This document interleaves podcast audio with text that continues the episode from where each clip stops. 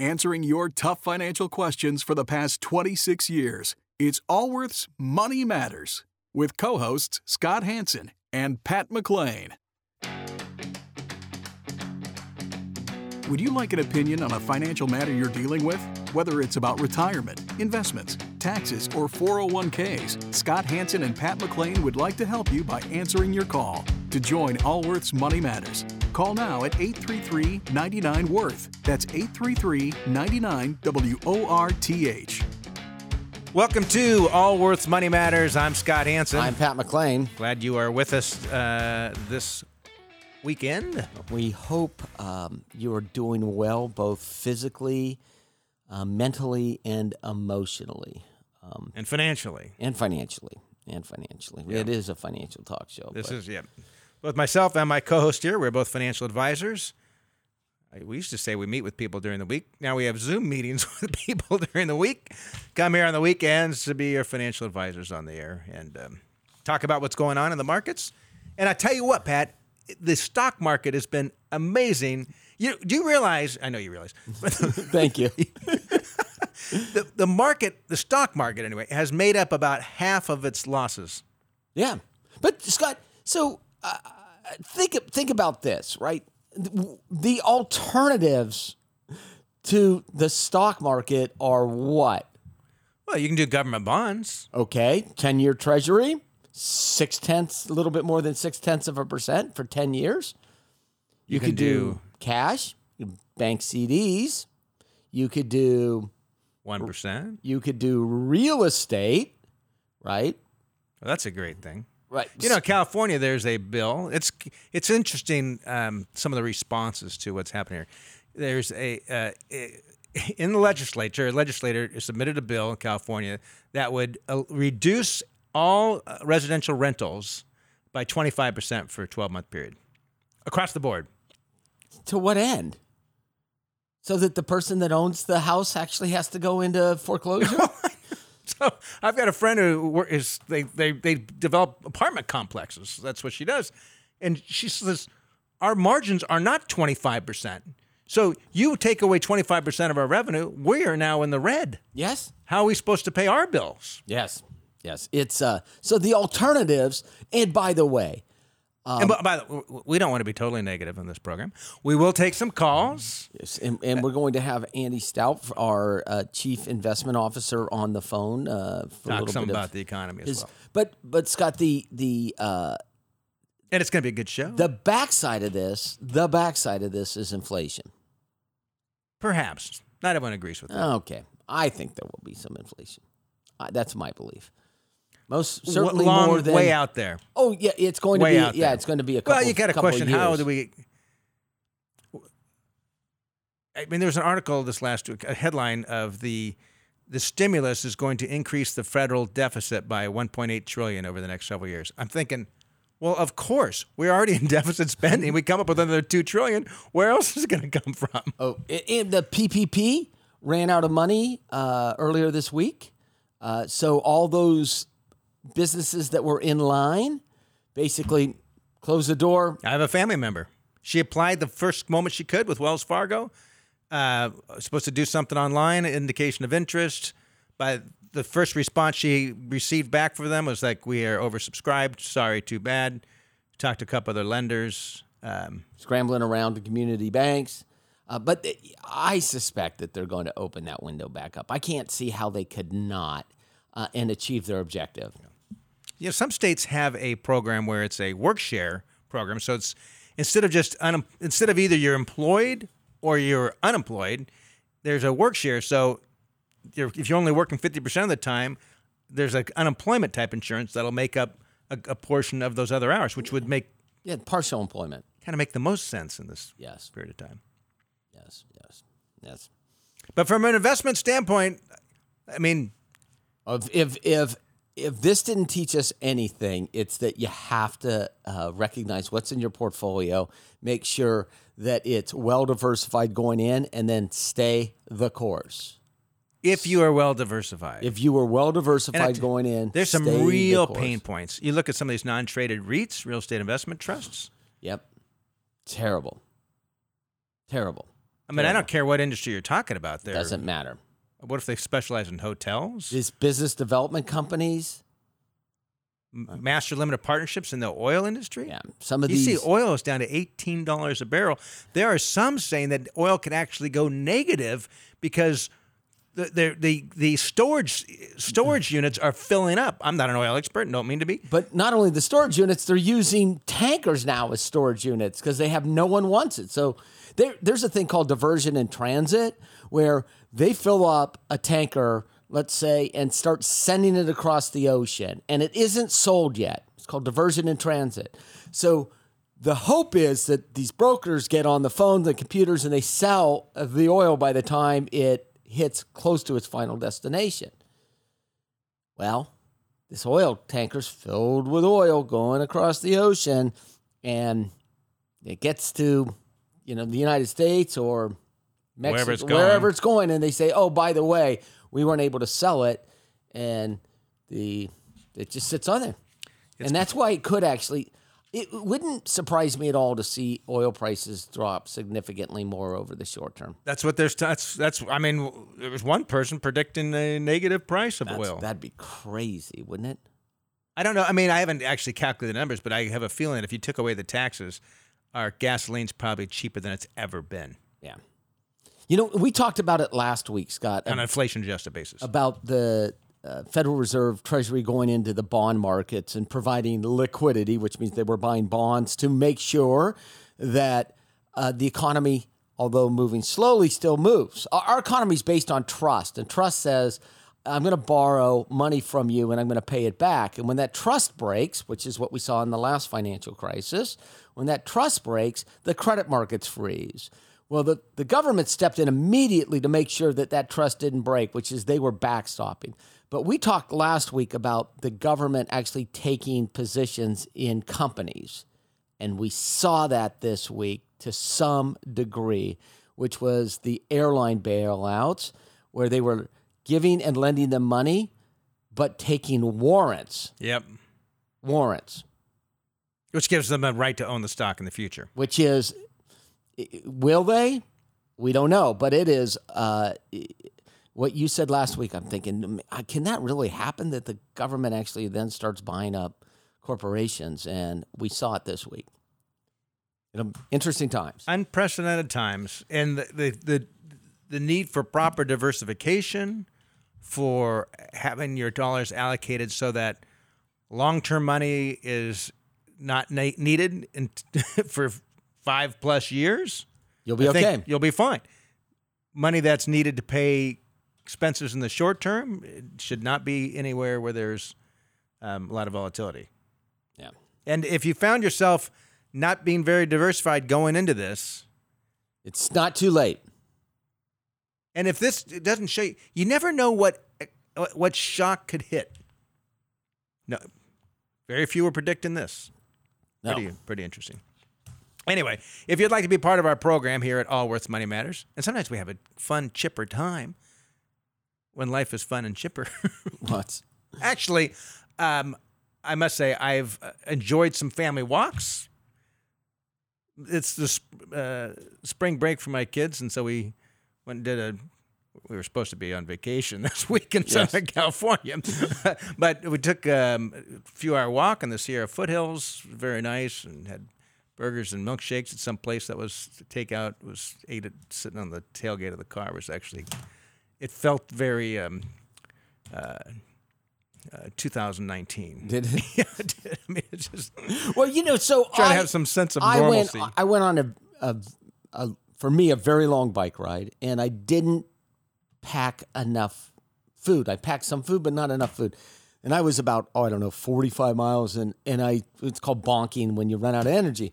And so I'm riding, and I'm like, I need to get something to eat. And the I'm gonna admit it right here. The only place open was a McDonald's drive-through. So I take my bicycle and go through. there are gas stations that you can buy, um, I guess I could have put like energy bars or yeah, or anything. I anyway, I went through the McDonald's drive-through on my bicycle. Are you allowed to do that? no one said anything, That's pretty funny. and then I sat. And what'd you eat? I had a, a big Big Mac. That's- I mean, it kind of contradicts the bike ride a little bit, doesn't it? Well, I don't know, but And then I sat. That's uh, funny. I sat on the curb in front of the uh, McDonald's. I felt like I was in junior high again. I must say, working, we're all working remotely, and working remotely, I find myself sometimes working at four thirty in the morning uh, for several hours, and working late at night, and I'll take off a couple hours in the middle of the day because it. That's how life works. doesn't now. really matter. I think we're not the only ones. You think? And there's nothing wrong with that, frankly, unless you've got meetings during those exact hours. All right. So we're going to talk with, uh, by the way, if you want to join the program, we will take some calls. 833 99 Worth. We'll get you on Allworth's Money Matters. And we're going to talk with Andy Stout. If you've been a listener to our program for a while, uh, uh, you understand David Shower has led our investment committee for a number of years. David is still our chief market strategist. But Allworth, we've grown over the years by, well, we've, we have 12,000 clients. A lot of those clients came to us because of uh, various education outreaches we've done over the last 25 years, and people have come or clients have referred their friends and their family members to us. But we've also grown by having other like-minded firms that have partnered up with us, joined forces with us. Um, one in Cincinnati called Simply Money. We've had a few in the Bay Area. Uh, out of Dallas, RAA, and the, one of the benefits of doing this is sometimes you find some some really great, talented people. And Andy Stout, uh, the chief investment officer for Simply Money for a number of years, uh, has taken over the, the role of uh, chief investment officer for all of Allworth Financial. Uh, he's based out of his Cincinnati office. His head's a he's a chartered financial analyst as well as an MBA from University of Cincinnati, and uh, father of two kids. Uh, he used to coach baseball and basketball, but he doesn't anymore because he lives in his bedroom like all of us.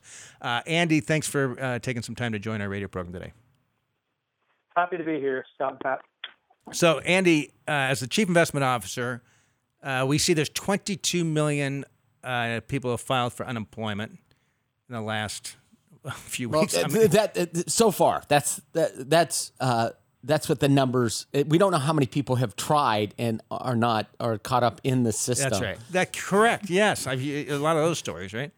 Um, you know, give us kind of your perspective on where things are economically and what this means to to investors.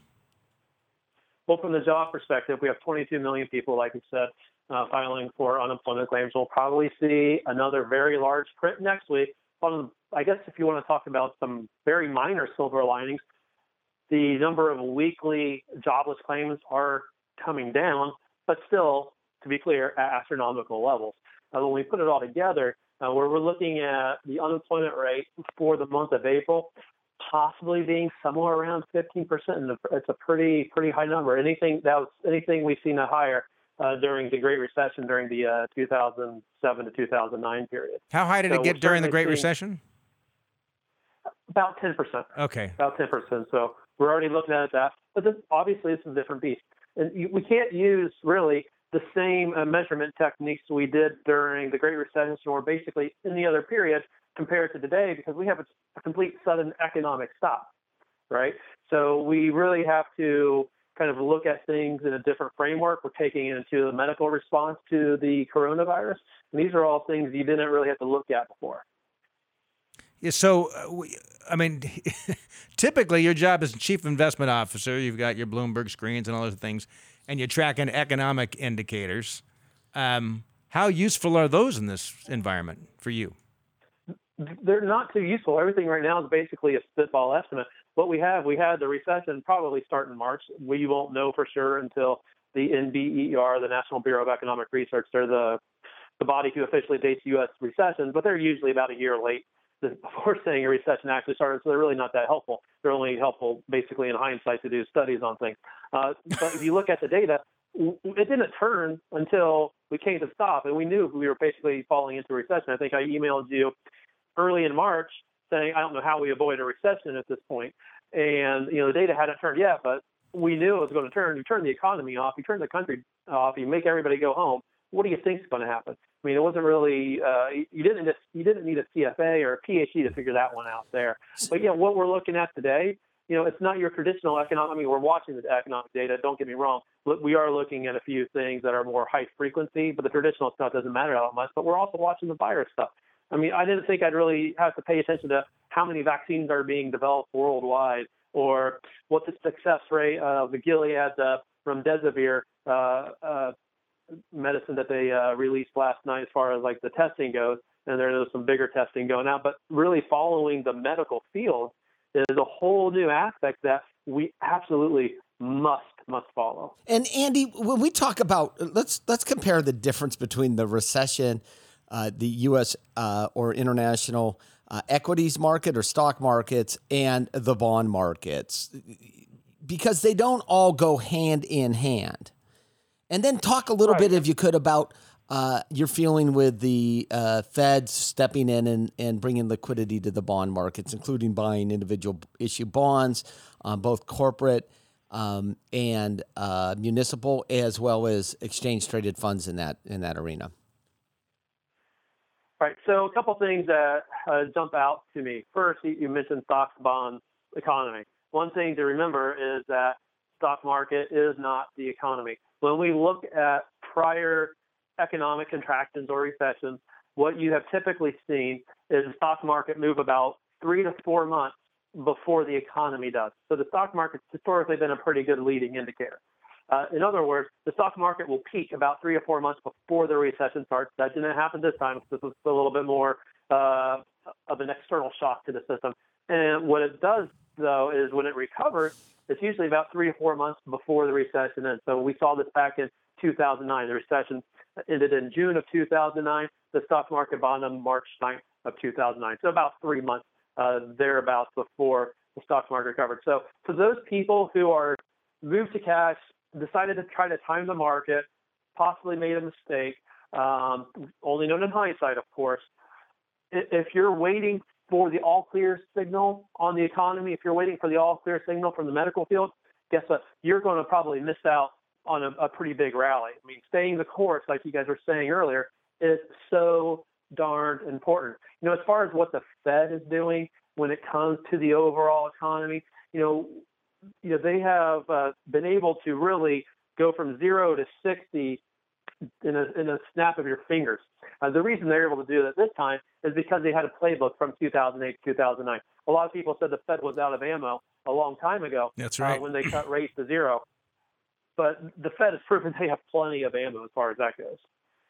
When uh, we're thinking about everything the Fed is doing, you know, right now I'd probably give them an A minus. I mean, they've done actually a really good job. I was not a big fan of Fed Chair Jerome Powell uh, during 2018. I thought he was making quite a few mistakes when they uh, were were raising rates during that period. They started to unwind that and they kind of recognized their error.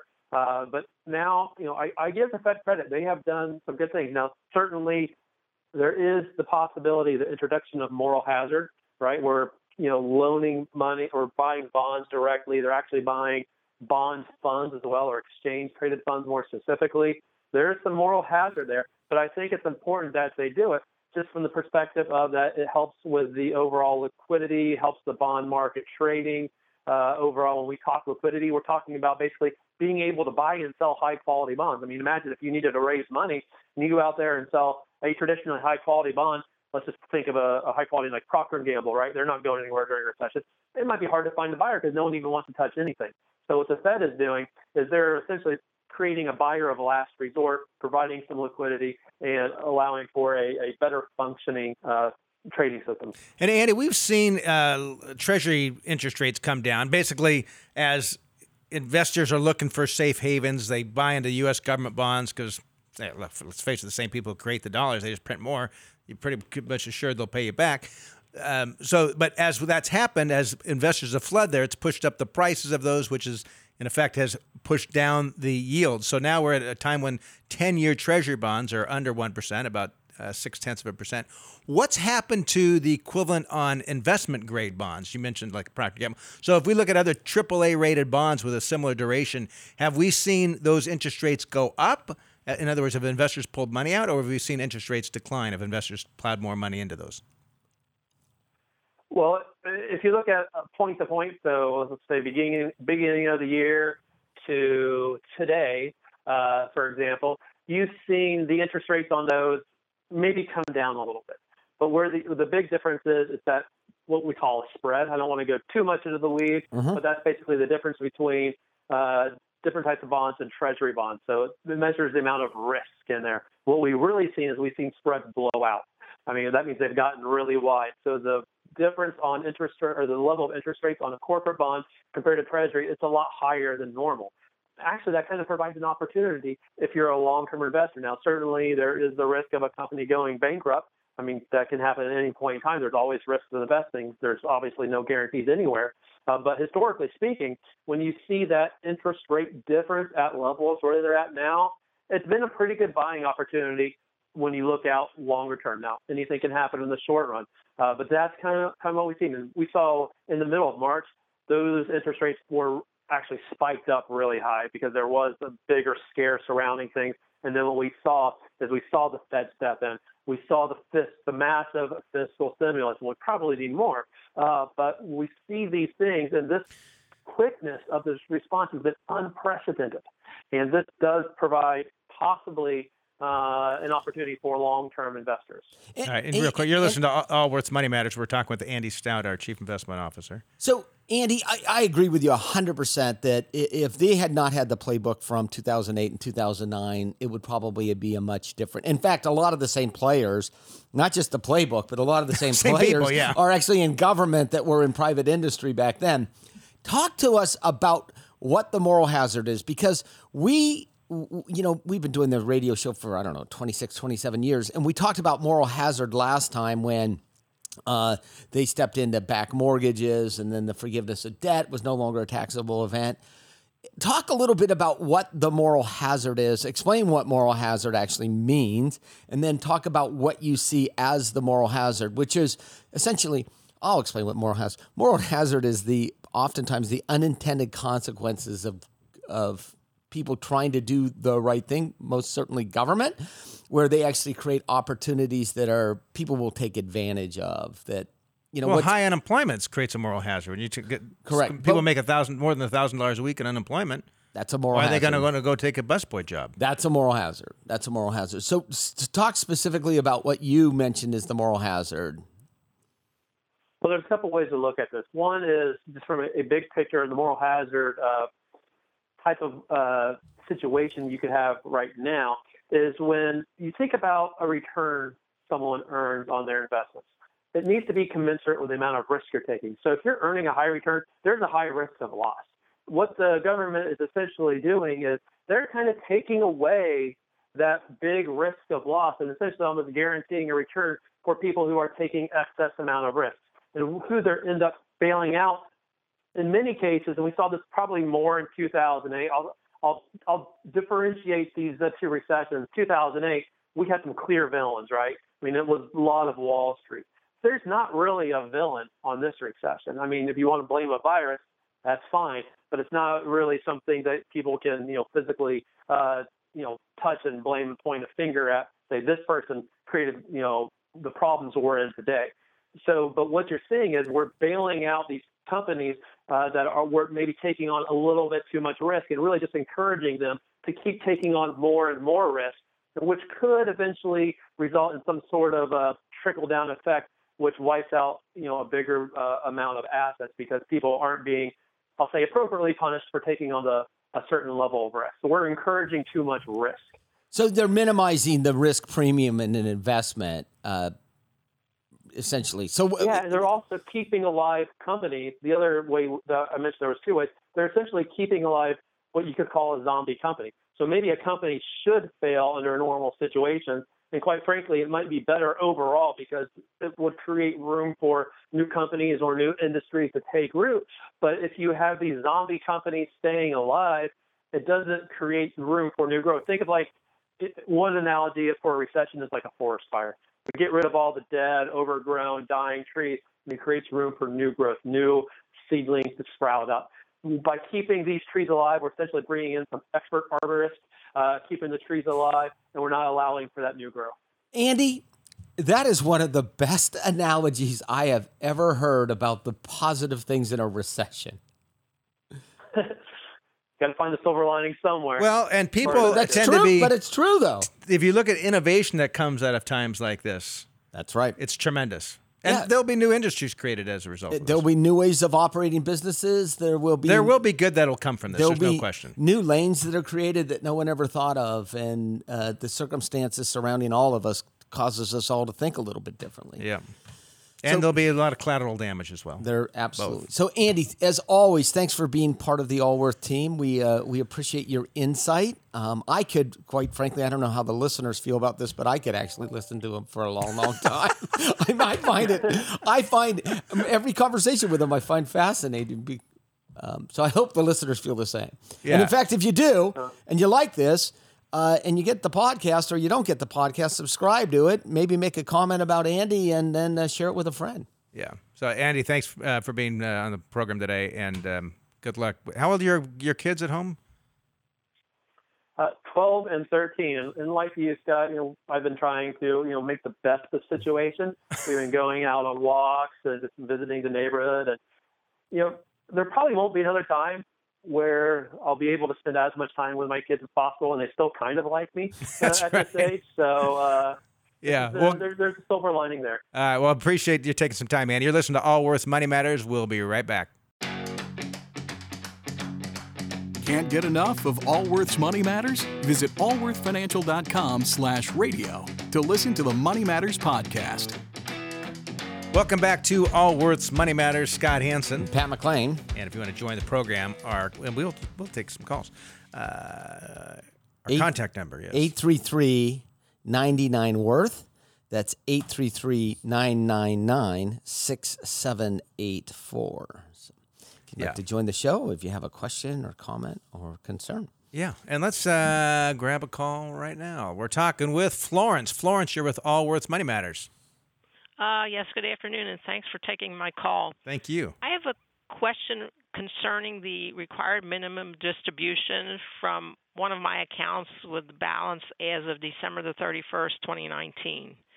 In regard to the CARES Act, can I suspend that required minimum distribution that I would normally receive in December of 2020? Yes. You know, in previous years I've had to take it because I'm over 70 and a half hmm and now I was wondering if I could suspend that Yes. for you know, the, you know getting it this year in 2020. Yes. You, don't need to take it this year. you- you don't can need to totally take it. skip the year. Now, in saying that, you may want to consider a Roth conversion uh, in light of uh, your total financial picture.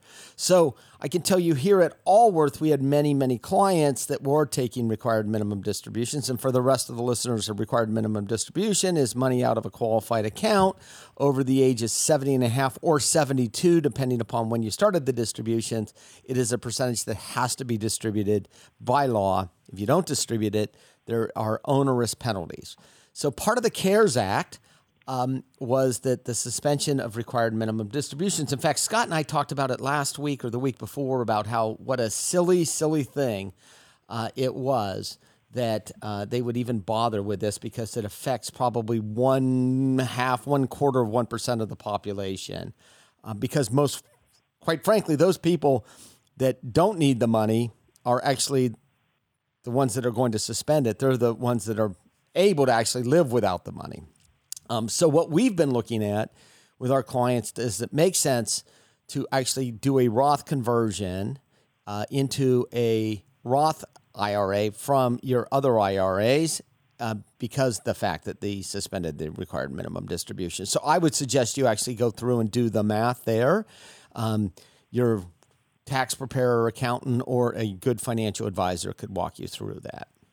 Oh, okay. So, what Okay, is your approximate? What's the approximate family income now? Oh, mine. I mean, I have a pension and Social Security. So, is it 50,000, 80,000, 100,000? No, I mean it's probably 50. Okay. And how much is in your IRA approximately? Oh, there's probably I don't know 300,000 maybe. And how old are you? I'm 73. I'll be 74 this year. Are you married? No. You, should- may you, you should at least look run the numbers because the way the tax code works, it's it's this it's think about like stair steps. Uh, it's not this gradual increase in tax rates, but it's a stair step. So some of your income's taxed at as no no no tax at all because we've got um, our standard deduction. So if some income's not, not taxed at all, then then a little bit's at ten percent, then quite a bit at twelve percent, We're talking federal here. And then it jumps from 12% to 22%. It's this it's an extra 10 percentage points this this step up. And that so, means on your on the next dollar, it's marginal. Yes, the next dollar you've got coming in. So that's why there's such a great planning opportunity prior to age 70 and a half, or was 70 and a half, now it's 72 for individuals. And now with the CARES Act, it's been suspended. It creates a, a tremendous opportunity for those that, w- that were forced to take distributions, even though they didn't want to spend the money, uh, to look at Roth conversions. This is a good good year to be looking yeah, at. it's a it's a great planning technique, and this is you know this changes in legislation oftentimes uh, provide great planning opportunities for uh, clients. Yeah, appreciate the call, Florence. And it's interesting. So I think we joked a couple weeks ago about uh, maybe it was last week, the week before. Yeah, we can't remember. You said you said some of the fact that there must have been some senator that, that you're like, why in the world in the CARES Act are they suspending required minimum distribution? Because it, you, you're happy for the clients that don't want to take the. Decision. But I can't. I just couldn't imagine them actually spending any time talking about it. Yeah, it was. Uh, there was. So we joked. Uh, there must have been a, a senator uh, that was, uh, and sure enough, the, it was introduced by Senator Edward Markey, Markley, Markey. I forget his last name. Um, he's been involved in the financial services so uh, sides of things one of he's 73 one of our advisors who I hope they all listen to the radio show, but one of the advisors that listens to the radio show went in and did some research. Yeah, Barbara Healy did. Barbara Healy did and sent it back to us and said, "Yeah, you were right on this one," and gave us the name of the senator. yeah, that's, is that's, just, that's hilarious. It's awful. It's awful, Scott. It's not. It's awful. It truly is. Come on, there's people out there losing jobs, and you're worried about taking a required minimum distribution. Well, you yourself? realize you don't have to sell your securities. You can take if you've got stock in there, you can have the stock sent directly to you. It's not like you're forced to sell it yeah, it just it it, it just it, it, for me it was just look, you're a public servant. You ran for a office to serve others, not yourself. Even in the spirit of sacrifice, we're all doing our part in this whole uh, epidemic. Yeah. Yes. Yeah, and then the politicians that were trading on this information that they had before it came public too. That if they're if they're reelected um, at a minimum, if they're reelected, there's something wrong with uh, with America. Truly. I don't care whether you're right or left, Democrat, centrist. I don't care. Well, some of it, before you throw them all under the bus for making trades prior to this, I think some of just. It's easy to say, oh, they sold these companies, but they also might have bought some other. It might have just been a rebalance in their portfolio. Okay. Or their money manager thought was buying some different stocks. Maybe I'm just angry. but here's what's interesting about required minimum distribution. So if you've if you've been a good saver and you find yourself maybe at age 60 or 65 or you're above age 72 and uh, you can suspend your required minimum distributions. In other words, if you've ended up saving more in your retirement accounts than you actually need for your retirement, not want, I'm just saying absolutely need, which means that you're taking distributions that you'd rather not pay. Here's how these work, and here's why they need to be paid attention to. Under current rules, I don't know if you think tax rate taxes are going to go up or down in the future. I know what I think. I think that uh, for high income earners, it is most certainly the probability of it yeah. going up is high. So here's how these uh, rules work. When you at age 72, when we've got to start taking our required minimum, minimum distributions, we have to take out about 125th of our account balance, which is about 4%. Okay? So it's not that big of a deal when we're 72. At age 80, it's about 1 18th. So it's a little more than 5% at age 80. Age 90, it's 1 11th. So about 10%, almost 10% of your account balance you need to start taking out. So if you think about this, let's say you've got a million dollars in your retirement account. Let's say you've got a million dollars at age 60 and you like take the required, or maybe you don't. Maybe you don't even. You're not taking any income on it because you've got other income. Age seventy, now it's let's call it two million dollars. A required minimum distribution, age seventy-two, is eighty thousand dollars. Which is why, and presumably at four percent, if you assume you're going to earn more than four percent long term, now we're going to have that's going to continue to grow. Now you're age eighty, we're taking out more than five percent you make it to 90, now it's more than 10%. So now it could have a couple hundred thousand dollars a year. So the planning And if you think, well, maybe I'm not going to live till 90, then you got to think, well, what are the what's the tax rate your heirs are in? Are they higher, lower? By the way, the, table same? goes to 115 years old. There's nothing listed above that. But at that, it's a little more than 50% of your account balance has to come out. at 115. At 115. That's some planning. Um, so that's why there's great planning opportunities before age 72 when the required minimum distribution kicks in. Prior to the Roth, back in the old days, uh, when we did this prior to the Roth, we would actually have clients take the money out, pay the taxes That's on right. it, and put it in tax efficient portfolios. right.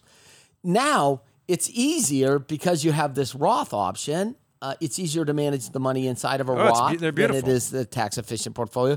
There's no limits to the amount of money that you can transfer from a regular Hey, IRA we're to not a saying Roth we're not saying a blanket. You need to. Everyone should do a Roth conversion because it doesn't always make sense. You've got state income taxes when you do the conversion. If you live leaving that state, it might not make sense. well, how your health is, what your the tax rates of your heirs uh, looks like, but But I would argue the planning may be more important now than ever. Yes, especially if if you have if your asset base is down, you essentially are going to be able to transfer Convert more. even more of the same asset That's into right. something else. Yeah. So, all right. To join Allworth's Money Matters with Scott Hanson and Pat McClain, our contact number to call us is 1 833 99 Worth. Again, toll free, it's 833 99 Worth. We're talking with Rich. Rich, you're with Allworth's Money Matters. Yeah, thanks for taking my call. Yeah, our pleasure. Yeah, I just had a an allocation question, and it was uh, Perfect. Right now, we're allocated. My wife and I were, we're allocated forty five percent in the stocks, and uh, fifty five in bonds and cash. How old You- are you? Sixty six. We're both sixty six. My wife's been retired for four years, and uh, I'm planning on working uh, till I'm seventy. Okay. I enjoy what I'm doing, and uh, I'm still having fun, so I'm going to continue to work. Are you working remotely right now, or do you have a job that you can get out? Both. Oh, that's a nice that's a nice mix. Yeah. It's funny. I was looking at the UPS guy and I was kind of envying his job this week. He gets to get out and see people all day. So what's your, what's your question for us, Rich? Well, what I was thinking, the stock allocation is basically 85% in the total stock market. It's in the ETF, Vanguard ETF. Mhm. And what I was thinking is uh, if something's going to go wrong, uh, it's going to be with the small, small and mid mid caps, micro caps. They've already gotten hammered. Market. I know. Yeah. Yep. and they're they're still down. But uh, I was just wondering, going forward, I was thinking maybe reallocating into the the into the 500 index instead of the total stock. What's the what's the fifteen uh, uh, other fifteen percent of the equities in? Is it in international? Yes, Okay. the Vanguard Global. Okay. Which is partially U.S. by the way. It's a global. Yes, Um, yes. So it's this, this is funny. I had this I had this discussion with a, a relative of mine, which is by the way, uh, you know, my relatives get free financial advice, and sometimes um, They take it and sometimes they don't. So what you're yeah, exactly. Maybe if I charged them for it, they'd listen better. Um, this is a tough call. I, I wouldn't do it wholesale if I were to do it at all.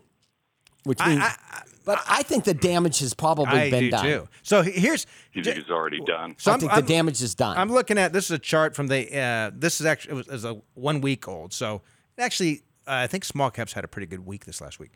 Uh, so at the end of last week, we look at kind of the blend of if we look at large cap stocks as a whole, they were down about 13 percent year to date. Growth was down eight and a half percent, and value was down 18 percent, which is strange. which is strange because usually value companies tend to do better during times like this than growth companies. And the reason they were down is because there was a great thought that some of the dividends would be cut, and value companies have a tendency to pay higher dividends than growth companies. So, so the large caps down about thirteen percent, mid caps down twenty two percent, small caps down roughly twenty seven percent. But still highly. If you looked at small cap value, the worst performer down thirty one percent. Um, So the damage is probably done. And if you look at other periods of time when small cap value have gotten crushed like this, they tend to ha- the next five years they tend to be the top performers. Yeah, they come back faster. yes. Yeah. So I, I, uh, I mean, if you look at your your total stock market, uh, it's seventy five percent of it is already in the S and P five hundred. and, and you're not taking any income from this. No. And when do you plan on taking? Uh, Well, he's not going to retire for another four years. And then more than a half couple his years after that. More than half the portfolio. Yeah, I wouldn't. I wouldn't. I If wouldn't. anything, you'd make the argument you could take more, have more in small cap. Yeah, I wouldn't- mid-cap. I wouldn't- that I'm necessarily say to do that today. but- I, I wouldn't make this change. Yeah, right now the portfolio is down like six and a half percent. You're, you're golden. We're not losing any sleep. You're golden. Yeah, you're not take you're not taking any any distributions out of it right now. I, by presuming you're still saving, adding money to it. I would make. I'd make the argument that Yeah, you should adding actually. max. I would make the argument that you should actually increase that uh, exposure in the total market Mhm. to fifty percent or fifty-five percent. You've got long, long runway. Oh, statistically speaking, there's no question about it. There's never been a 15 year period. Yeah, Had you bought December 29, uh, what, what year was the Black Monday and Black Friday, whatever it was in 1929? October. Had you bought on the top of the market right before the Great Dis- Recession, Great Depression, Depression. excuse me, uh, 15 years out, y- you would have more than recovered all your stock investment and you would have had a higher return than bonds. So if you look at the worst period in recorded U.S. history, if we take a longer term time, longer time frame, stocks have outperformed bonds. So from a statistical standpoint, from a probability standpoint, one would could certainly make the argument of having more inequities. The reason you would not have more inequities is just comes to the sleep factor, and so you can Right. right. So you're comfortable with life. I mean, uh, I mean, that, Yeah, we're comfortable now with. Okay, uh, with well the then you sh- you shouldn't shouldn't change a thing. Uh, but I would. I well, would. it wasn't going to change the uh, stock allocation. yeah, but I wouldn't. I wouldn't. I wouldn't move out. I Yeah, wouldn't I move. would I, wouldn't move out of the total market. So for the rest of the listeners, uh, what Rich is asking is the difference between the S and P 500, which is large cap, versus the total market, which actually has mid cap stocks. And when I say cap capitalization and small capitalization stocks, which is just the total value of those companies in those indexes. Um, the, the small companies have a better long term rate of return historically, but there's more volatility on day to day, which is explains risk premium, right? What's the difference between the two? It's a risk premium, um, but I I wouldn't I wouldn't mess with it now. In fact, I don't think I'd mess with it ever. Okay. The only thing you'd want to do is just make sure you rebalance periodically. So if you want to keep 45% in equities, uh, we- wh- what that Well- means is both on the upside, when things are looking rosy, you sell some, and when on the downside, when things look horrible, you buy some. So let's. Uh, so Rich, thanks for the call, and Scott, let's t- talk a, a little bit about when we rebalanced our portfolios for the. uh, Did we talk about this last week? We've talked about it before, but it was it was um, uh, February 20th, which is the day after the top of the market. we, not all the portfolios got rebalanced, but we looked at them, and many of them uh, made sense for us to rebalance the portfolios.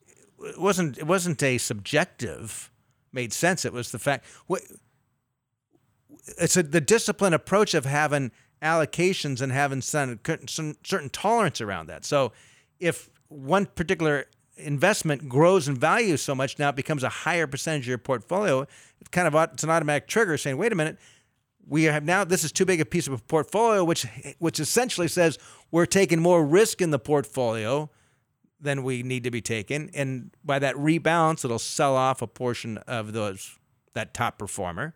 And conversely, when it rebalances, it looks at right, what areas what area's been an, an underperformer that's cheap right now that we can buy into.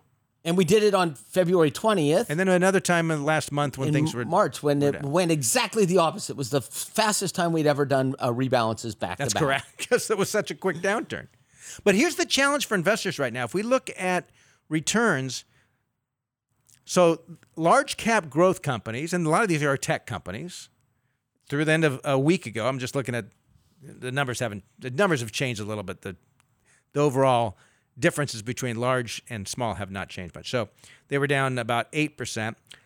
Small cap value down 31%. Crazy. So what that here's the the challenge from investors is if you go and look at your let's say you have mutual funds, maybe you have some indexes, even if you have the indexes, you're going to what ends up happening, this is human nature oftentimes. Look at the portfolio and say, "Well, what's not doing well? Oh my gosh, look how poorly this is doing.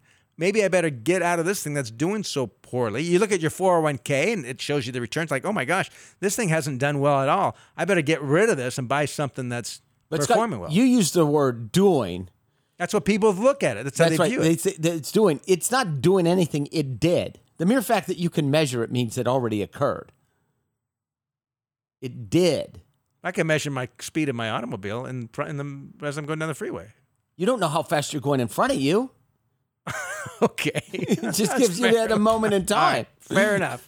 right? Fair enough. You slam on your Pretty brakes. good indicator though on a Well, car. no, no, there's a, on a car. Okay, well, let's not let's let's we're we're moving into analogies that don't make any sense. But the reality is, when you measure it, it means you it did, and the natural response is to actually think that something is going well is going to continue to go well forever, and something that's po- going poorly will continue to go well or go poorly forever. And we know neither of those things are normally true. if I were a betting man, and I'm not much of a betting man, but if I were a betting man, I would say five years from now, the top performer is going to be small cap value. Uh, Maybe emerging markets. I'm not sure. History leads us to that. History tells us that.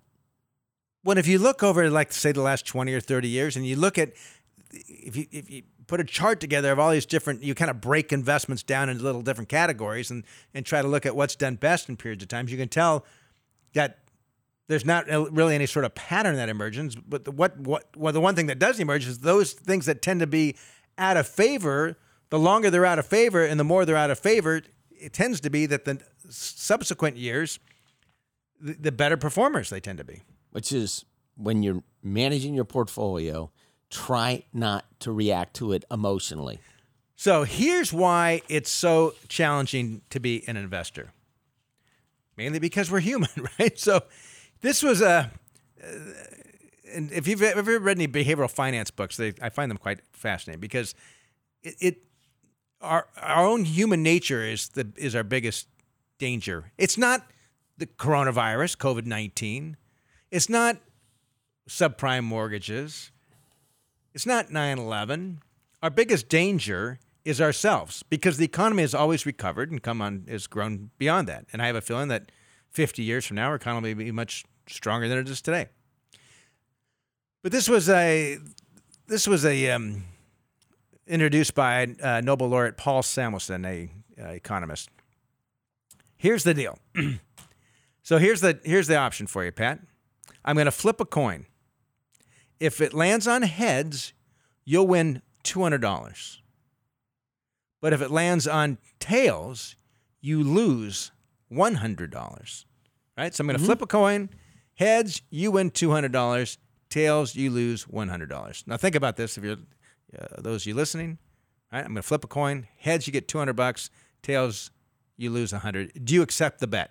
Uh, you could now. I haven't read the study. You could, but it, it, the it, the net the net is zero. No, because you start with nothing. Understand? You end with nothing. You mean if you play long enough? Yes. No, how do you figure? You win two hundred dollars on heads and you lose hundred dollars on tails. You're up hundred bucks. You play long enough, you're going to keep winning. Win, okay. win, win, okay. win. Okay. Okay. All right. So do I accept it? Maybe that's why people don't answer the question right. Because if you didn't get it off the bat, Do I heads you get two hundred bucks, tails, Tails, you lose hundred. You lose one hundred. Oh, so you're at the end of the day, you're going to win a on average You'd be a hundred dollars. fool not yeah, to you take accept the the bet. bet. You accept Of the course. bet. Yes. Well, uh, most people reject the gamble. About two thirds of people reject the gamble. Well, the chances of it landing heads or tails is always 50 That's 50. correct. Never changes. Never changes.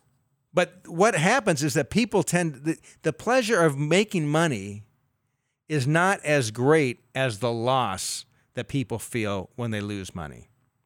The emotions behind losing money are much more painful than the emotions of, of winning money. So, what percentage of the people did not Yeah, I accept know, I didn't bet? say exactly this, but it's yeah, of course. That's it's human nature.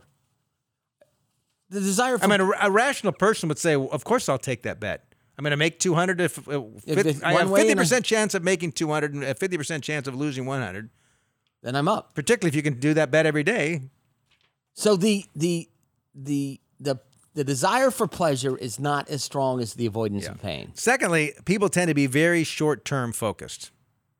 We're seeing right now. Short-term focused, and they found that this, according to this study we're looking at here, the more often one checks their portfolio, their performance, the more likely they have short-term focus and the less uh, return they receive long-term. So I'm not advocating people do this, but I spoke with a client. They've been clients for 20 some odd years. And um, I spoke to them uh, earlier in the week, and they said they had not looked at their statement in two months um, and that uh, they only went online and looked at their statement in light of they knew they were going to have a conversation with me. And I said to them, What did you think? And they said, We were absolutely delighted. Oh, they thought it was going to be much worse. They thought it was going to be much worse. And I asked them, Why didn't you uh, look at your statements? And they said, we didn't want to worry about it. We know in the long term it will be okay. And I thought they are managing their own investor psychology. They were managing it themselves. I don't advocate that you ignore your statements No, altogether. That's correct. Um, but if it helps you to manage your own investor psychology, go have an advisor do a risk profile on it on your portfolio. There's yeah, to make sure it's the right kind of allocation for you. Correct. There's tools out there that will give you probabilities of success over yeah, periods don't of time. putting your head in the sand and ignoring it. Your your clients chose not to look at it because they had hired you and they knew that, yeah, and we we've had a 20 plus year relationship, and they're like, so they had confidence in you and Yeah. knew that it wasn't their responsibility. if you don't have an advisor, it is your responsibility. that's right. And if you haven't had an advisor you've had a long time, that you've got a lot of trust there, it's your responsibility as well. Uh, before we leave here, a couple things I want to let you know of. On our website, Allworth Financial, we've created some new resources. Uh, we've created a lot of educational resources in the last month to try to help uh, everybody essentially during this time. So, uh, one of these is unexpected employment change. It's a resource for those that have been laid off, furloughed, or forced into early retirement. And there's some practical steps you can do there.